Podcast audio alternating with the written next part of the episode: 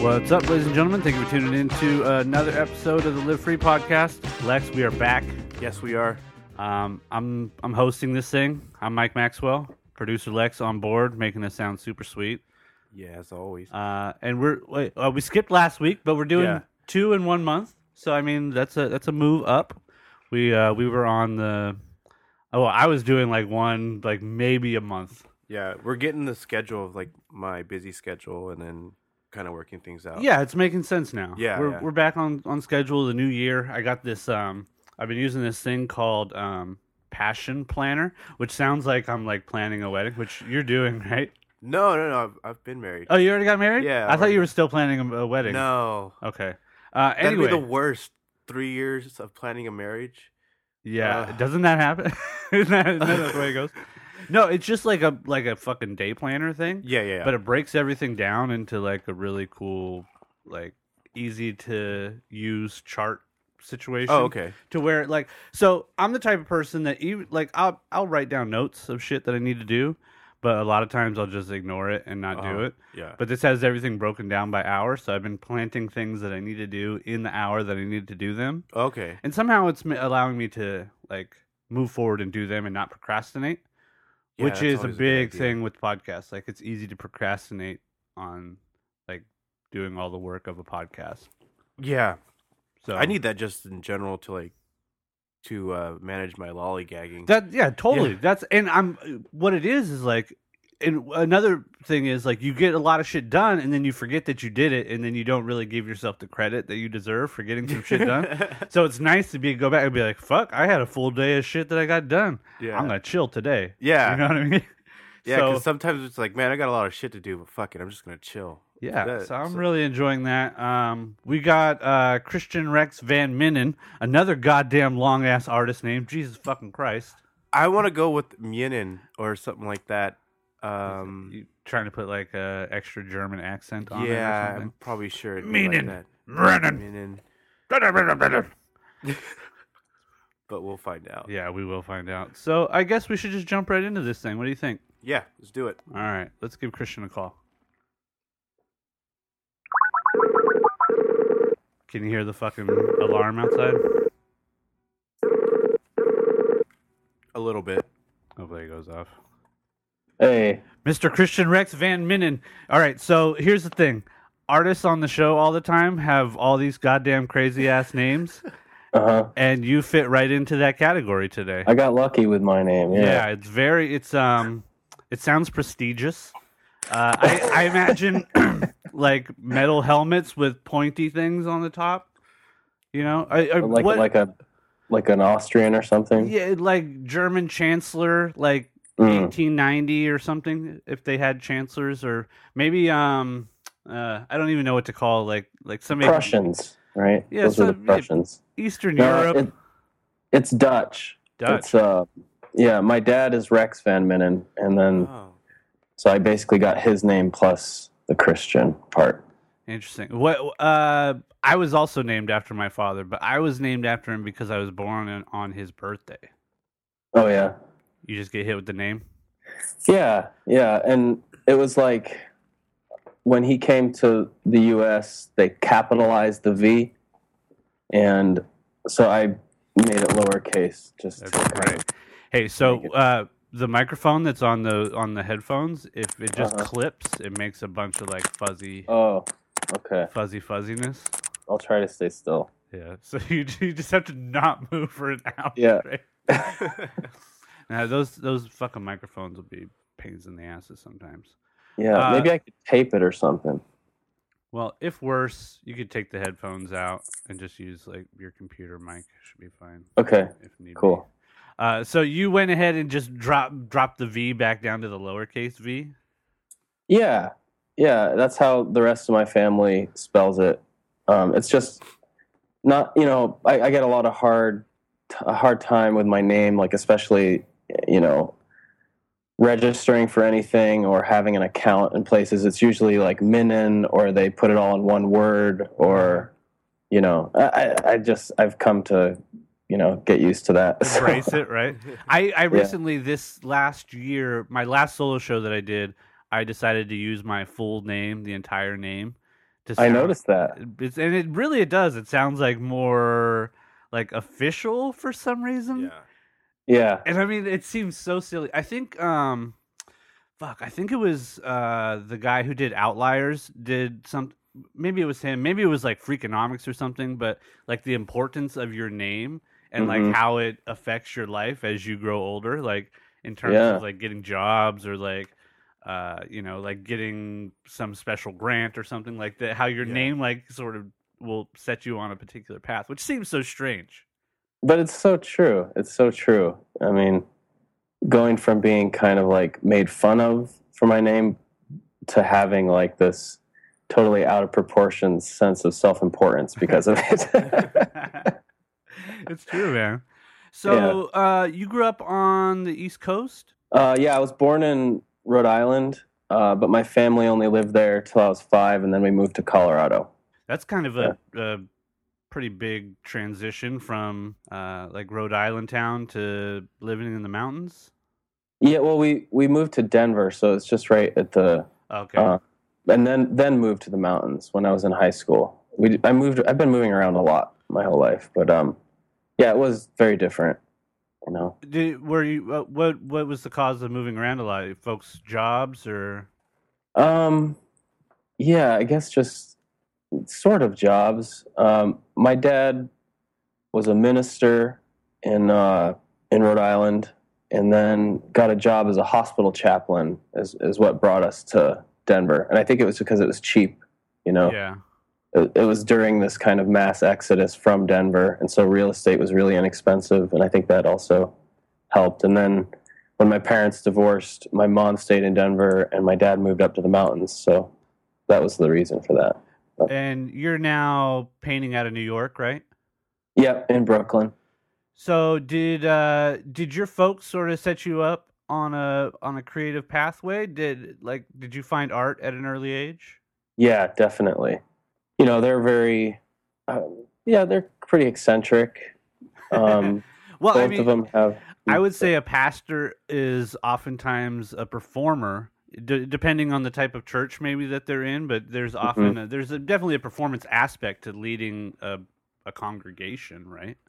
Oh, totally. Yeah. And, uh, you know, after we left Rhode Island, he never ministered any longer. He was a minister in the American Baptist Church, which is a little different from what you think of um, in terms of Baptists. They're a little more um, subdued and progressive than, Uh-huh. than Southern Baptist. Right. Um, so I, I have some recollection of him ministering, you know, No snake handling or anything. no, none of that. There was like no. I, I think you know. There's like 17 different sects of Baptist, and theirs was more progressively, at least politically inclined, Yeah, um, and and sort of reserved. That New England kind of reserve. sure. Um, but I, I remember drawing on those little pieces of paper behind the pews at church. uh huh. You know, just that's and that. Then I was always drawing since then. So. And did you, you know, did you find did so I always talk about how like I recognize like I got some sort of uh attention from making things at Oh, yeah. early age. Did you recognize that like a, a like a skill set that maybe set you aside or Oh, totally. I mean, I my parents were always very um, encouraging and didn't like ever call me weird or or censor what I was doing. Um, and then once I got to Denver, it was just sort of a hostile environment, and so I think that drawing and and um, it kind of protected me a little Yeah. bit. it was, it was really crime ridden Denver was pretty gnarly back in the in the 80s, right?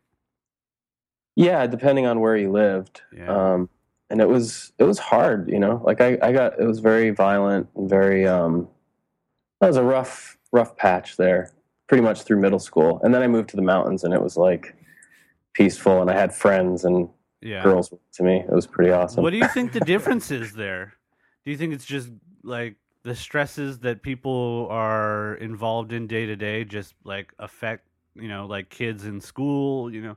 What is it that like makes such a big change? Is it the amount of people You mean between Denver public schools and Yeah, or I mean, you know, yeah. just in, in general, like I think a lot of people face that sort of thing. yeah, um, I think poverty has a lot to do with it. Yeah, and you know uh i wasn't i definitely wasn't in the um ethnic majority yeah, and so you know i think i got a lot of uh i got picked on a lot for that yeah, reason just for standing out. yeah just for being being the white boy It's a motherfucker being different sometimes, you know. Yeah, and you don't really yeah. realize it until you're put into that position as the you know air quote other. no exactly and then moving to carbondale it was like you know predominantly white and um And that's another wealthy. interesting thing. and there was a few Latino kids, and and I, I saw it from the other perspective, and it was like it was um, it was good to have both perspectives. It know, seems to be that that's what keeps races apart you know like it's it's weird like we it seems like everybody sort of is more comfortable grouping with people who are that look more like them you know what i mean like even and we we were talking my poker game we had a poker game oh yeah i do a weekly poker game and we're Mhm. a pretty diverse crowd because we're all martial artists and in the martial arts there's like really diverse groups of people that hang out Mhm. that has in we bond over the thing that we all do together so it really doesn't have anything to do with ethnic cultural uh you know the Sure. amount of money that you make or whatever because it's all right there. But when we're out in society it really does like matter some somehow. Like even if it's subconscious you know like we just we just realize that like if there's a group of us who are the same and there's somebody who's other we're going to group with the people who are the same. Even Yeah, if it doesn't have it, even if it's not like i hate the other group it's even if it's just like a comfort level.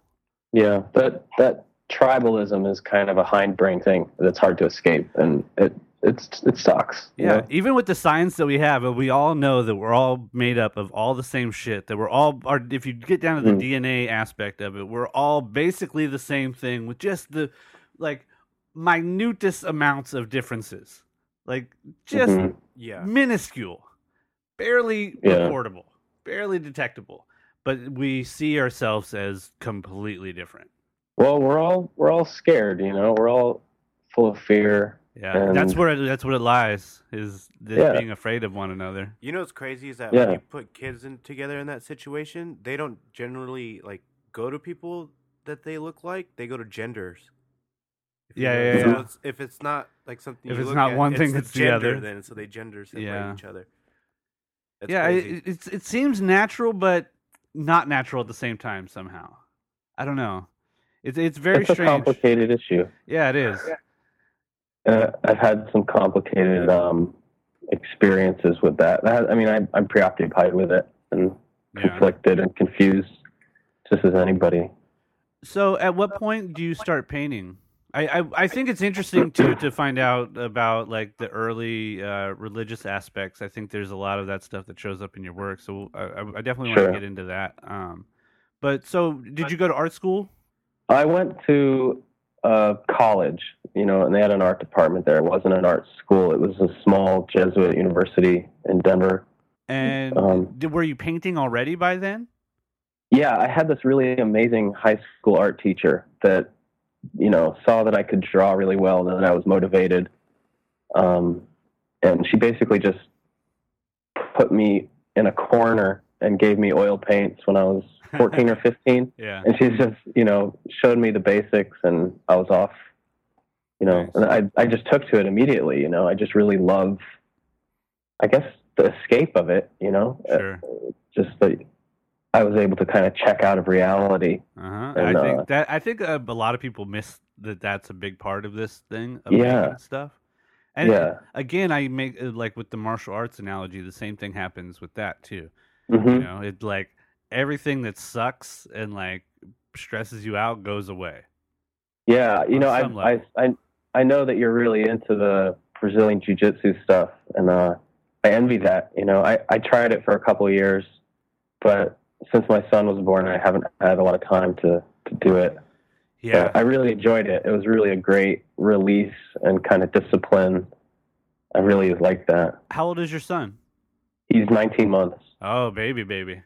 Yeah, yeah, yeah. Well, maybe by the time he gets old enough, like five or six, you can jump back in there, bring him. and he, him as well. Yeah, Yeah, yeah. There's a place right across the street from us on Myrtle Avenue that's a actual Brazilian Jiu-Jitsu school. nice. Uh, what is it? Do you know the name? Um, ah, shit, I don't know, but I saw a UFC guy there. oh, I don't really? remember. I want to say it was Nogueira. Nogueira. That's who I I train at his gym here in San Diego. He's a big dude with big cauliflower ears and like There's a lot of those dudes. yeah. Doesn't necessarily really familiar. But, Um, uh, yeah, I would love to get him into that and eventually get myself back into it. I really like that. Yeah, man, you should. It, and I- it's some. It's really strange. I found a lot of painters who are also jujitsu players. Yeah. There's something that correlates somehow. I'm not sure what. It might just be the addictive personality. Yeah. Yeah, and it's a good complementary practice to being in your head and isolated all the time and not not having an outlet for aggression and anger. For sure, I tell a lot. That's a, the big thing for a lot of people. Like, as Hmm. men, especially, you know, like let's say like nine to fivers who are in an office all day, or somebody like you and I who sit in a studio by ourselves all day, or you know, Mhm. like there we we're so we still have that monkey brain that needs to like roll around and fight and, and you see it and i feel like a, a lot of times those stresses that come out are a big part of people not being able to release those energies whatever the fuck it is that we're have this need to like be like you know But within what- within the context of sport. So there's like right it's a it's a positive environment to unleash Yeah. those things and it can be done in a, a controlled environment as opposed to like you freaking Yeah. out in traffic or on the train or you know, yeah. somebody cut you off and you want to fucking fight to the death all of a sudden for something so minute but when you Uh, fucking are in there if you fight every day or you know a couple days a week then you don't really give a shit about, about all those other things because you know it's stupid. But Yeah, for some reason I if you build it up you can't like filter what's stupid and what's not. Yeah. maybe i don't know. It gives i think it gives you an awareness of your own um like what what to do with anger you know? Yeah that yeah. if you can effectively uh, view your anger objectively and and funnel it in the right way you know that's that's Yeah, a great asset and it almost it happens inadvertently. Like I, I I- talk about how you know before if like a fight broke out, even if I didn't have anything to do with it, right? Like a bar fight breaks out, like yeah all of a sudden your adrenaline starts pumping. oh yeah You you know you get tunnel vision, like you make bad choices, you do stupid shit that you wouldn't normally do if you weren't in it like a highly alert like a stress like Mhm. brain function. And what I found is that from doing this now is that that goes away. And instead of Mhm. like crazy fear and like brain going a million miles an hour, everything slows down. And everything becomes Yeah. really clear, really slow and focused. And there's none of that like stress. My heart isn't going 100 miles an hour. It's like a weird calm that comes when there's that environment breaks out, you know? so do you do you experience that a lot in san diego I mean, it happens, but not really, you know. And that's the other funny thing is, as soon as you learn how to fight, you really don't find yourself in. You find yourself in environments where you might need to fight. you know, well Yeah. there's always a that and- chance, but I would imagine just everybody in Southern California knows how to fight.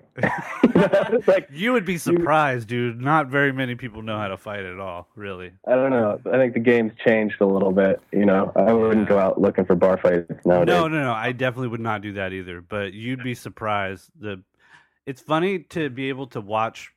So my gym also has strikers in it. So there's Muay Thai practitioners as well. So uh, which I don't do, but I get to watch people who actually know how to punch and kick. Yeah. And it's so different. Like people come in, they're like, "Oh, I did Taekwondo for ten years," and they like go with a beginner Muay Thai fighter, and they're like, "Oh, I'm fucked."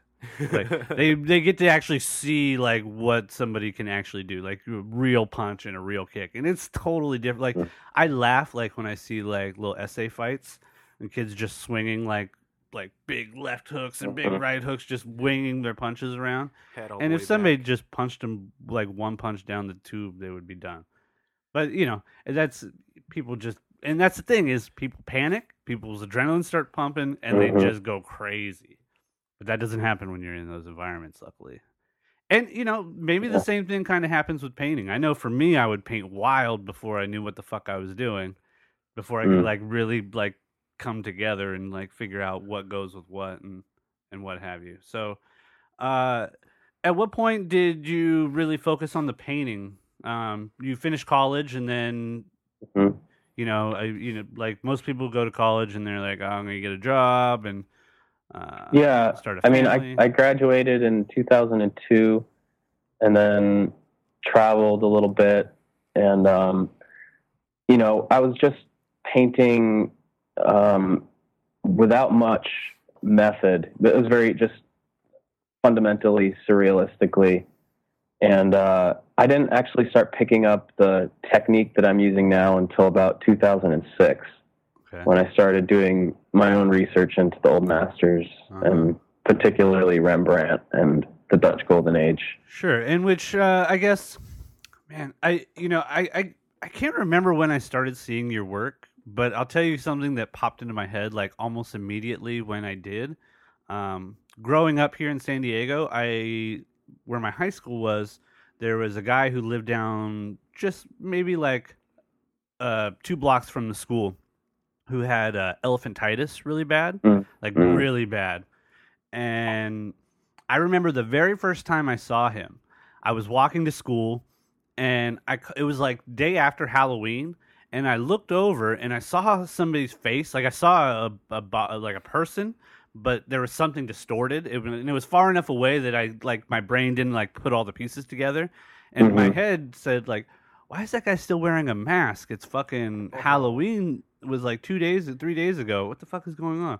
And then I looked over again and I realized what the fuck was going on Oh, and like he it was re- his nose like came all the way down to like his chest and you couldn't see Mhm. one eye like there was a lot of fold over and like a lot of like really stretched like like it looked like his skin hurt. Like it was red Mm. and stretched and sore.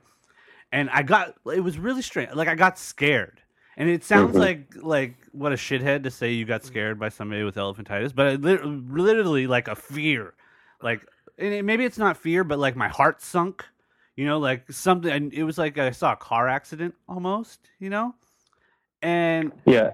So now when i see a lot of your work i think of that guy a lot who he passed away um unfortunately a, f- a few years ago. But i i would always see him and it, it would always like break my heart. Like i felt Sure, really yeah. bad for him. But at the same time i kind of like had this uh like weird almost like i don't want to say hatred but like i would i would feel like uh stressed when i saw him. Like i'd be like damn i Yeah. saw him again like it was like i was I, if i could have in fact i worked at this store that was in the neighborhood and he would come into the store sometimes and i would like try to like hide in the back. One like real empathetic like i really felt bad for him like that he had to live this particular life. And but on the other hand there was a part of me that was like grossed out. And it sounds so douchey to say it like that but like it was so distorted that it made me feel so uncomfortable that i tried to avoid it that make sense Well, I, yeah, it does. And I think that empathy is difficult. It requires a lot of energy, you know? It's, yeah So it's why you don't want to like you you feel an incredible amount of compassion for the you know homeless guy on the corner with no shoes and his feet bleeding, but you don't stop and commiserate and you know yeah you know it, it's Touch like him on the that's a really yeah you want to but it's like what would that actually take? What would that actually require of you at in that moment? Yeah. and uh there's I, that tension is important you know? That's that's kind of what i that's the emotional space i want to explore and, and be in when i'm making work Uh-huh. you know? And i think because you're looking at a static image in reference to my own work you're allowed that voyeurism that you wouldn't be allowed in in real time. Yeah. You know you're allowed to kind of be voyeuristic and explore it and have that time um, without much accountability yeah because in in on some level too like let's say you know i had a conversation with this guy i had to on some level pretend that the that what was happening wasn't actually happening. You know, like right. if you're from feeling his this, perspective, he's like, "Oh, come on, man! Like, be yeah, Like, yeah. Everyone yeah. pretends you like the thing Did you isn't see that happening. movie, um, Under the Skin? Uh, that uh, with the, the Scarlett Scarlett Johansson. Johansson. Yeah, she's the girl that picks up all the guys and brings them back to the Yeah. lair. Yeah, She has that. She picks up the guy who's got the elephantitis, and that's right. I thought that that was a fucking uh, that that was Ah. just a costume, but that's really the dude. That was. I mean, there were no less than a dozen moments in that movie where I was just like, "Holy shit! They did it! They went there! Like, Yeah. thank God this movie's made for me." yeah, I really enjoyed it. I liked how it looked. I wasn't sure about the story. yeah, but I really like I like I like films that don't necessarily have to have a like linear plot line. I agree. I, I totally agree with you. I mean, it's it's like just uh, use utilize suspension of disbelief, and it's like, okay, this is reality. Let's accept it. Yeah, And and now what? that's I such like a I I love that that opportunity in that media in the medium of film and that that film in particular. And there's a lot of uh, what did I just see? I, I thought Birdman was very interesting too. In that like it Oh, doesn't it it doesn't feel like a film. It's it's not the same as Under the Skin. Like Under the Skin is a very sort of surrealistic. It reminds me of a like a kind of like a painting. Like there's that scene of all the trees blowing, and I- Mm, there's like a mhm. superimposed version of her on the trees or something, and it looks like they're Yeah. breathing, like they're all like like everything's on mushrooms, kind of. Which kind of reminded me of like some Von Trier shots. hmm Have you seen um Melancholia? Yeah, yeah. That was Remind me a lot of, of that. And there's some Yeah. interesting um, painting references in that movie, like the um when uh what's the the main actress's name? The blonde girl. I don't know which what movie that is. She got leaked with Uh, some nudes. I keep wanting to say Claire. But, uh, Uh, she got leaked shit. with nudes. Yeah. Kirsten Dunst. Kirsten Dunst. Oh, There's Yeah. the scene where she's laying in the stream naked, Mm. and the, I forget who the. There's a famous painting that, We'll that have to it's that resembled Ophelia. after. Ophelia. I, I think Ophelia's been painted by a lot of different painters. but- Yeah, yeah, yeah. Yeah. So yeah, I don't know how we got off on the tangent of, but uh, well, with Under the Skin, yeah, Yeah. I I fucking love um, Scarlett Johansson too. I wonder if I could put Yeah. that out there. Hopefully, the wifey doesn't hear. She's great, man. Even back Yeah. like uh, Ghost World. she You was in Ghost that? World? Yeah, Yeah, she's in Ghost World. She's the no friend. way. Was she of like the- twelve? Maybe like sixteen or something. But I Wow. think she started young. I know. It's so creepy. That's such a weird like. I I mean, I guess as artists we start doing the thing young, but I don't like if I see like a 16 year old artist like getting gallery shows and doing things. I think it's like kitschy bullshit most of the time. Mm. But we see a lot of actors start like in their fucking, you know, preteen years and work all the way through. You know, they get fucked up. But it's such a weird environment for people to go into like working as a child.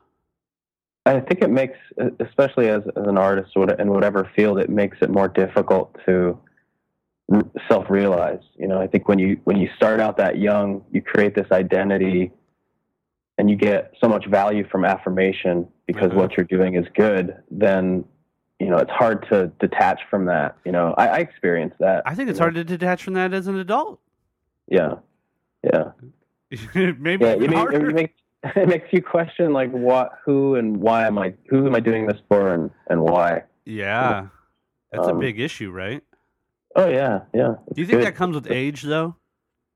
Yeah, How old are you? Yeah, thirty-five. I'll be thirty-five on Monday. Yeah, yeah. Happy birthday! yeah. I saw you were gonna do something over at the Met. Give, Yeah, yeah. I, uh, you know, I've been really fascinated with this painter. Um, his name is Otto Marseus von Schrieck, and he was a Dutch Golden Age painter and part of this weird little clique that um, would do these pilgrimages to Rome from the Netherlands and, and learn the, the Venetian techniques and, and other Italian techniques and Uh-huh. be down there and then go back north. Um, anyway, I, I, he's one of my favorite painters. He's really unique. He did these little sottobosco style still lifes, so these little forest floor scenes. Um, and he's only got maybe a dozen works that are known, and maybe just one or two are here in the states, and this one has been in the Met storage room for God knows how long. Wow. So I went in there and had to like jump through four different hoops to get to the right person to, you know, talk them into giving me 20 minutes with this painting alone on on Monday. Nice. yeah, I feel really special to be able to do that. That's You know. gonna be interesting. I bet. Yeah, yeah. You um you just you just had a show in New York this past week, right? This month? Um, I did a little group show here in New York, and then I had a solo show in Denver at Okay. Rope Gallery. How uh how was that show? The How was solo, solo show? show? Yeah. It was great. It was really wonderful. I mean, it's a huge space, so it was, I did a bunch of really big paintings for it, which was new for me. Yeah. Uh, it was a different experience, and they hung it really beautifully. It was a huge opening. Um, unlike a lot of these other places, I, there's a lot of people that I know that came to the show, so that was really, really nice. How how uh, do you usually work in a, a smaller format for Yeah, yeah. I mean, mo- my comfort zone is definitely like the intimate scale portrait or still life. You know, kind of 18 by 24 Yeah. on average, so that it's one on one. You know, like there's not a lot of room for multiple people to be viewing it at once. It's kind of intended to be very personal and intimate. And when you scale up, it changes that. Yeah. I feel it changes the feeling for me. Um, it, broadens the audience, literally and figuratively. What about So- technique wise? Did you notice any significant changes besides like the size of brushes? Did you notice any? Yeah, I, yeah. I mean, well, geez, I, I never, I didn't really use different sized brushes, which makes it difficult. But Still using Um, the small ones. yeah, and you know, my tendency is to make things so complicated. I just love complexity. uh-huh. And so the challenge in working with larger works was allowing for some space and not not filling up every little square inch Right. and, and breaking shapes down to where, you know, from a distance it doesn't make sense. You know, so so allowing for larger forms to exist was a huge challenge. Yeah. Um, and I, I failed in the past, I think, in, in doing that. And you know that's always where you learn, right? Yeah, yeah. I mean, it was tough, but it's rewarding. Um, I wrote down uh, decadence and gluttony as uh, Mhm. on part of my notes. Is uh, some of the work that uh, you've done in the past and some of the new things that you're doing now. Um, like I said, there's a lot of uh, sort of religious symbolism. I think shows up in the work, Hmm. e- even like uh, your use of uh, like the grape skin or the you Mm. know the fruit skin that that shows up in what is now like the human skin. On some Yeah. level, I see uh, a sort of, I guess, maybe a critique of gluttony or um, excessive behavior. Maybe it, you know, and this is of course my own interpretation.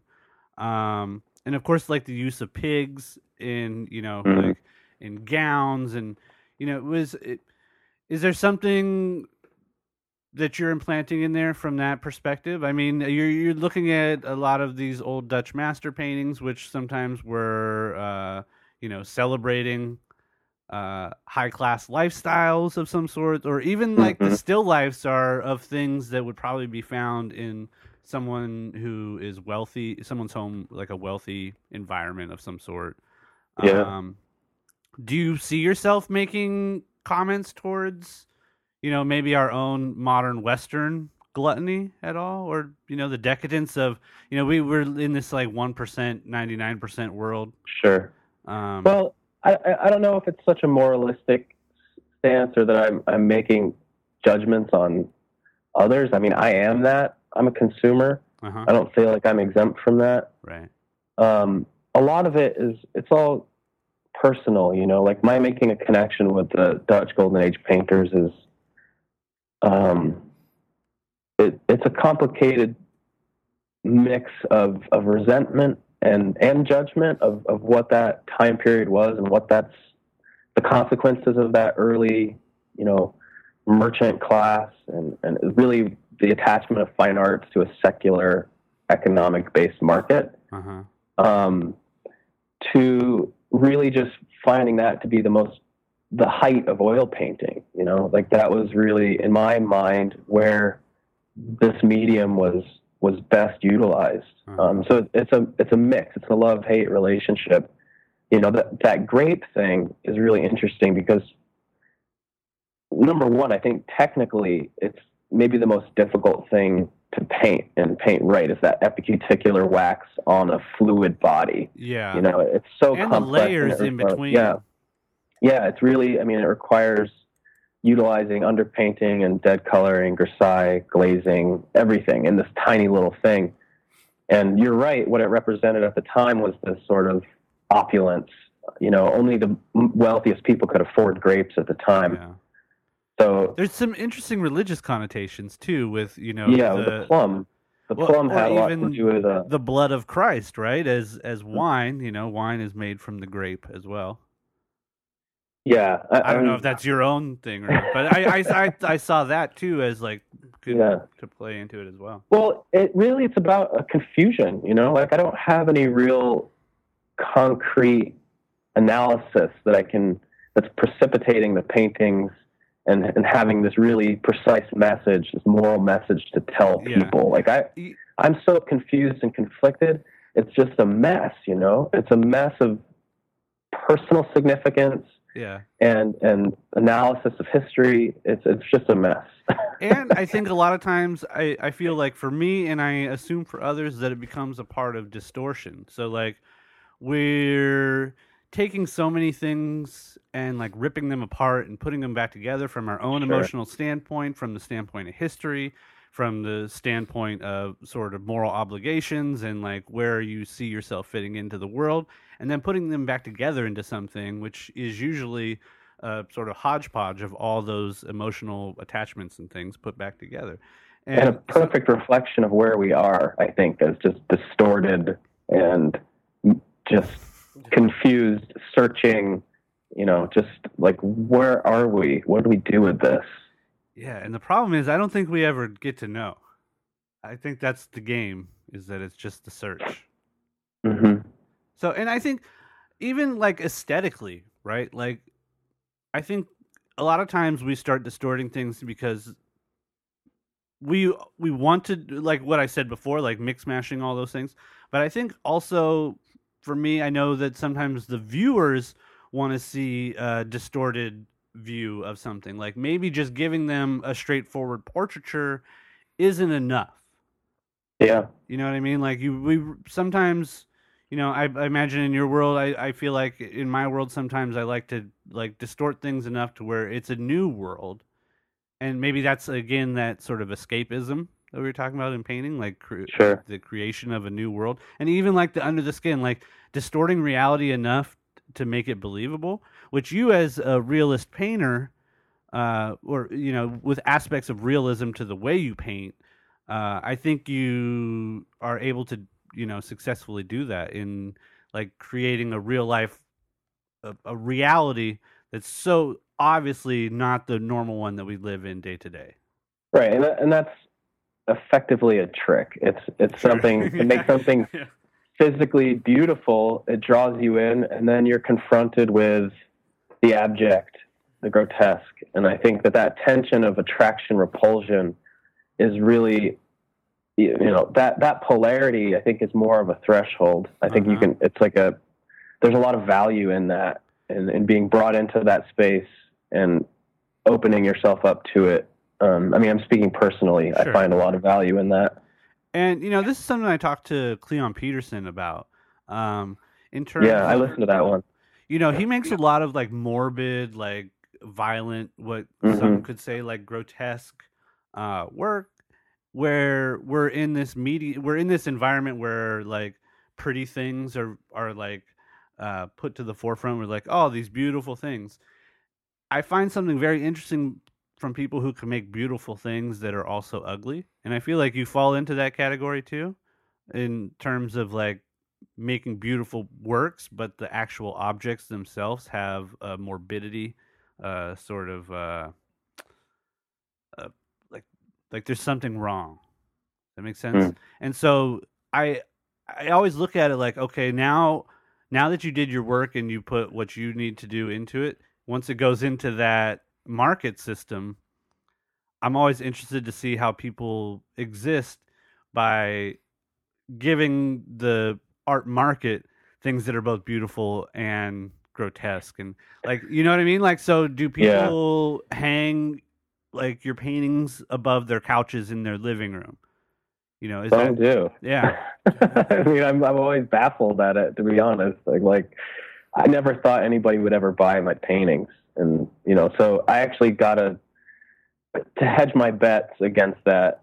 I went and got a master's degree in a completely non-related field because I was, you know, I, I- knew I was, I, I- I have a love for painting and I, and this particular way of painting, and I just, I got a lot of rejection initially, Yeah. and so I was like, okay, well, I guess I'll just do this in private and do this other thing, and and things changed, you know. So now I have this degree I don't use, and Yeah, that's great. Like I can imagine like a couple, like a, a wealthy husband and wife, and the wife's like, "Oh, I really love this painting and this and that and this," and the husband's like, oh, "I don't like that thing." Like I, I imagine Yeah. like you would have to have like those types of like debates with people, you know. yeah, And I'm well, sure it it happens for a lot- everybody. it speaks a lot to the person, you know. Like if you're willing to live with something like that, you've done some work, you know. yeah, yeah, yeah. you've done some work, and that's great. So I mean, you, you put this stuff out there, you're going to get every type of response and Yeah. insult and flattery. You know, it, it all it's all part of the game. and it's also interesting i think that if uh if like let's say somebody who like so i had a the idea that you know you were making comments about decadence and wealthy's uh wealthy people's uh sort of gluttonous behaviors. And it's funny that as artists we are oftentimes speaking about these things in some way or another talking about the society that we live in. But when it comes down to it it's also those people who maybe that we're talking about are also supporting the actual act of making art because it, it you know it's hard to you know pay your Mhm. bills without selling paintings for a lot of money. They take a long time to make they take they cost a lot of money to make you know so you got to sell things for a lot of money and the people who can afford to buy the things are usually people who would maybe be uh the context of which maybe some people are talking about But, know? but but they're not they're not beyond redemption. You know, like No, that, yeah, right. If, if if anybody needs the psychic spiritual change, it's it's them. You know, like right I think that what a there's no better place for one of my paintings to exist than in some billionaire's home. You know, yeah right do you I mean, it, it, sorry, go ahead. Uh, well, I, I'm I'm curious. Like, so I've made a lot of paintings where the the um the point of it gets missed, and it actually gets reinterpreted as the opposite of what it was originally meant to be. Oh God, yeah. you know, so it's, I'm curious if that would ever be the case for you. If it, Yeah, absolutely. I mean, more often than not. Yeah, right. But it's like if I myself don't know exactly what I'm doing, then chan chances are it's going to be misinterpreted, and that's appropriate. So Yeah. There's something about uh, finding some comfort in not knowing what the fuck is Yeah. going on, too, right? Well, and it's taken me a long time to be okay with that. For a long time, I was really insecure because from the outside looking in uh, on what the art world is and, and was and is, it's like you have to have these crystalline ideas that or concepts that precipitate the work you're making. And in presenting that work, you need to be able to verbally express that as, Yeah. a, a way of like, you know, people accepting what you're doing. And um, that that was a really painful reality. And it's just not the case. I don't feel like that that's true anymore. But that Yeah. was my perception at the time. Sure, and that could be really binding. It could sort of like put you in a box and not allow you to Mhm. experiment and get weird or do anything that maybe Yeah. would, doesn't fit that like narrative that you wrote that paragraph about in high school. Yeah, or or just Or the need to college or whatever. justify what you're doing. uh, Yeah, right, like- it's like, well, you know, I'm just a strange, conflicted, confused human, and this is what I'm doing. So I hope you can identify with it. If not, you know, That's why I'm, I'm really waiting for my abstract expression days. They're starting. It's getting close. yeah, it's getting close. uh, yeah. I, a feel the same way. I went to the Met the other day, and you know, my my usual tour is right to the European paintings, kind of get in there, investigate, and um, you know, I wandered over to this far wing of the Met, which is their contemporary, modern contemporary section, and it was it had for maybe the first time a really profound effect on me. Maybe rethink a lot of things in a scary way. You know, uh-huh. like oh fuck, this Yeah. threatens everything. You know, like oh shit, don't look too hard. yeah, I've been But- trying to like really tell the rules to go fuck itself. Yeah, Like just Well, when you hitch- do whatever you want. when you hitch the cart to this thing, it's it's difficult. You know, like Yeah. this is this is what's paying the rent and feeding my son. So Yeah, that- that it's becomes important. becoming- yeah, it's hard, you know. But Big change when you have an extra mouth to feed. yeah, I wouldn't want it any other way. But Sure. it definitely makes it's becoming more complex and more difficult, and the the risk is greater. Yeah. You know. Do you find time to get loose and do some things that uh maybe don't fit into that bracket? Yeah, I mean, artistically, Yeah. yeah. I mean, I Or bought otherwise. this etching press. Oh, nice. Um, so I've been doing monotypes, which is really fun. I mean, it's still a flat artwork, and you know they're still relatively figurative. So, but they're fast, and um, something about working on paper is just less precious. My perception is that it's less precious. like yeah. I just, you know, you can't really work this thing over and over and over. You, it's kind of like an hour and it's done. Yeah. So that's been a real relief because I kind of lost my um, my appetite to draw. You know, Yeah. regrettably, I just really don't like the line and, and drawing with line. I like masses and fluid masses. So that's that's been a way to kind of um, get back to working out quick ideas. Yeah, because I mean, free. there's something nice. I know for me, like a big part of doing all this stuff is really I just get the high when it's finished. Like I'm really stoked to have started a task and completed it. Like Mhm. regardless of what happens after it, like a big part of it is like, okay, I did something today. Like or Yeah. like actually finishing something. Like I feel it. Like going through a painting, I'll I know that a painting will tell me when it's done, but as it gets closer to that end, like I feel that rush of like the final like it's done thing and that becomes Yeah. part of why I do it. And so I think that there's something intrinsically pleasing for me to do like just some quick things that take only like a couple hours maybe at the most or Mhm. whatever or that take like zero actual technical ability you know Mhm. like i've gotten like so my last painting i was like literally like just painting in the lines like coloring in the lines like filling in filling in filling in and i'm like fuck i don't want to fill in i just want to like take a brush and put some fucking paint on it and just smear it right across this fucker and say fuck it like Yeah, I can totally identify with that. and not that i didn't like the piece it's just like i just didn't want to like be like it, it was like i'm setting I'll, I'll set a set of rules like i'll start a piece and all of a sudden it starts building rules right like oh you have to do this this thing this thing Uh-huh. this thing this thing this Uh-huh. thing. And then i'm like okay now i'm gonna do the rules like i'm told.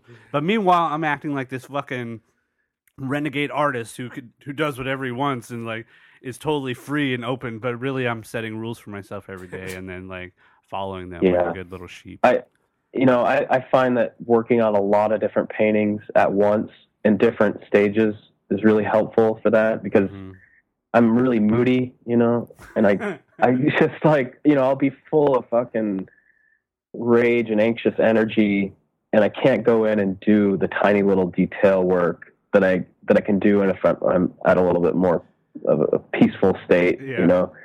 So like the the underpaintings tend to be really violent, and uh, I can really be you know aggressive in that way and be kind of destructive and fast and that, and that, that for underpainting that's perfect you know you get Yeah. i get the best work done that way if you try to do an underpainting in a really kind of meticulous slow way it doesn't work um, so i think having a bunch of paintings going at once is really the answer for me Yeah. for being just a moody son of a bitch do you uh do you have tattoos?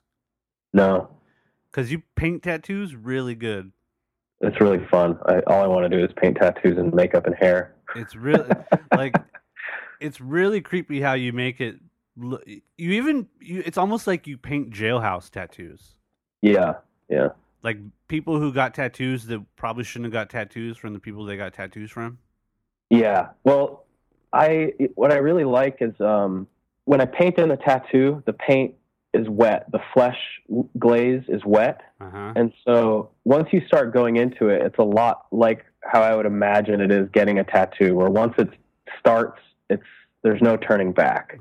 No. yeah, yeah. So once you start putting that wet ink into the wet flesh glaze, you know, you just have to stick to it. And so I like going in without any plan and just making really kind of dumb decisions and then sticking to it, you know? Yeah. And then you just sort of have to put the blinders on, finish it, and then step back and be like, oh, Jesus. I'll you tell know. you what, that process that you do, it it makes the ink look like that perfect blue, like Mm-hmm. faded. It's been in the sun for a while, style. Like really, the black and like the black and gray work over the faces and the skin, like Mm-hmm. really, really good. Yeah, it's fun. And so I did a one of the paintings in the last show was just this sort of um, kind of ambiguous shape. It could looks like it could be a shoulder, but there's no arm. It just looks like a big hunk of flesh, and then this matrix of old and and new tattoos all over it. And um, I think that's going to be a new direction of work. Is just having a big hunk of flesh and then having this matrix of old and nat- old and new tattoos, um, so that you're you're reading the surface of an object, and then also reading the narrative Mhm. provided by the tattoos, and also this implication of history of narrative, so that within that matrix of tattoos, there's some discernible shapes that you know suggest a, a, an earlier time and whatever um, lifespan that figure had, and then you have newer tattoos covering it up, but not completely. Yeah, I like that it, it suggests this sort of it's the same body but different life, or something to that extent. I really, I'm I'm really fascinated with how tattoos are perceived and why people do it, and Uh-huh. It creates this visual dissonance, especially face tattoos. You know, Oh yeah. that's I like that really distortion of time thing. too. That you can like sort of play with periods of Yeah. time with a single Yeah. image. Yeah. Nice. and and there, there's that, and then the face tattoos. So I went from doing tattoos on faces to now, I don't know if you even call them tattoos. They're just images of faces on these, you know, distorted heads. yeah, yeah. Um, I, I really love what that does um, to me, the viewer, and maybe the effect is achieved in other people. I don't know, but I like to see like you you you make contact with the the face that's on the head, and then you recognize the head, Yeah. and there's yeah. this visual dissonance there, where it's almost hard to see them as as uh, a monad that you see them one or the other, but then the the oneness of the two is the difficult part. You know, Uh-huh. I really I really like together. that. Yeah, Yeah. that's interesting. Um, I want to thank you again for uh, for taking the time to shoot the shit with us. Can we Yeah. send some people your way? Uh, check out your stuff on the Facebooks, the Twitters, Instagram. Yeah, I, I I do the Instagram thing. I don't know if we're Uh, Instagram friends. We've been Facebook friends forever. I think we Are are. we Instagram friends? Okay. Yeah, uh, it's Van underscore Minnen, M I N N E N, Okay, yeah, I think we are. and yeah, I mean you you can find me. I have a pretty. I'm out, I'm out there. What uh you got anything on the horizon? Um, that you're working Um? I'm working on some paintings for Pulse coming up here in New York with a gallery Poulsen, my my Copenhagen gallery. Uh-huh. So that's March third. Nice. So that's it. All Yeah. Well, uh, you feel pretty good about this thing? We got Yeah, we got yeah, about an hour sure. done. Yeah, it's really fun. Thanks for having me. I've been looking forward to doing this, and Yeah. I really I apologize You know- it's taken so long. It's, it's no problem. process. I admire that you do it, and you know the the longevity of this thing is really impressive. yeah, man, I and, uh, appreciate it. I mean, I listen to it all the time in my studio, so thanks. Right. So are, you- you're gonna have to listen to yourself now. We'll see. I've gotten so used to hearing my own voice; it doesn't bother me at all. I'm so Uh-huh. that must pretentious. be nice. That must be nice. all right, let's do internet dap. Okay, here we go. Boom. Bam. Nice. Thank you, All brother. right. I, I really appreciate it. And uh, Yeah, thanks. hopefully, if you ever get out this way, not uh, you, you show in L.A. at all? No, not really. But right. Well, if you get out here, let's link up, and uh, I got to make a New York trip soon. okay, yeah, I'd love to have you over. All right, brother. Thanks a lot. I appreciate it. Have a good Yeah, day. yeah. Later. Bye. All right, there you go. Sweet. Another one in the books. Yep. All right, so maybe we'll be back next Friday. Yes. Actually, I'm scheduled to work next week. Ah! And that's All my right, birthday Friday after. too. Oh Horrible. yeah, no, no, no. Well, Ugh. shit. Well, happy work birthday. Yeah. All right, brother. Thanks. Cutters the pie, throw your summers in the sky. Collar pop, Jolly Roger, die, motherfucker, die. Apache on a ship shape in Bristol fashion. Snuck a Jimmy through the red tape and tiptoe past him. Worm teeth grinding, feverishly below. His little organic hacksaws eager to feeding growth. So when his black hawk over the glass walk, they surface up through the cash crops. Clippers for your belly up mascots and never dine alone. Meanwhile, back at sea level, it was home by home, zone for zone. Bloom County's homeless, riot for home ownership. I hope you put gas in the motorhome and know the roads. I studied with the finest comb stuck under my thumb, as opposed to the loaded nose who pray Armageddon is numb. And that's unevenly rendered to those who grew up thinking faith was the surrender of reason, but not a reason to surrender.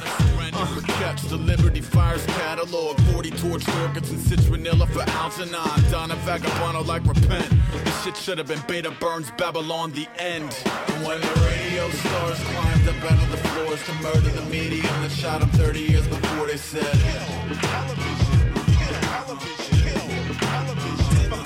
And when the cutters of the pine throw their summers in the sky, no love lost, baby. The future is so bright.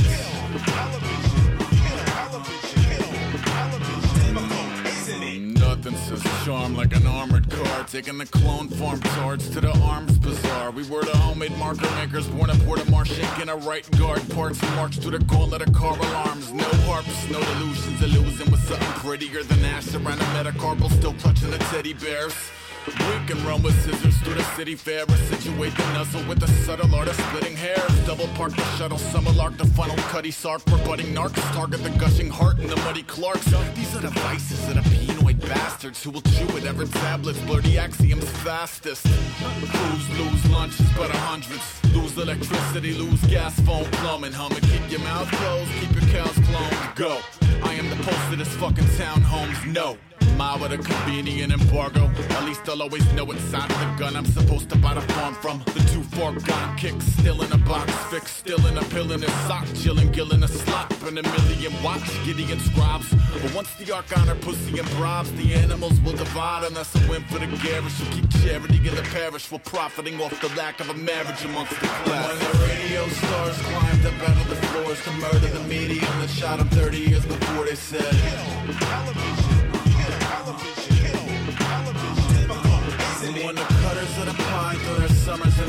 Sky, no love lost, baby. The future is so bright.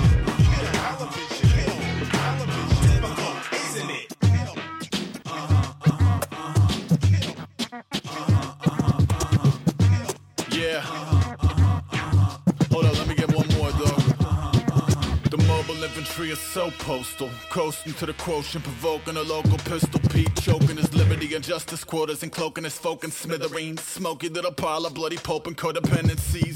Dopey, no surrender, bender in effect. Soul defenders at the longest night New York had never slept. And never jumping Jackson whistlers over Christmas. Like rockets from the crypt, spilling a festive morning beverage of your preference. I step in hog heaven, stony with no weapons. Pissing on teleprompters, selling megaphones to hecklers. Broadcast 80 million versions of the sermon for that one indisputable masterpiece before the curtains. Pale Arcadian moon, high definition, flat plasma. IMAX citywide transfer. Artificial Einstein rosing out the tenement. Ease into the Xanadu, let it hammer the tension out. Talking cool, calm, dominant, phenomenal. Monitor face to the wall opposite. UFOs and locusts sing the same old song while the weathermen get retarded as the day is long. When the radio stars climbed up out of the floors to murder the medium that shot him 30 years before they said.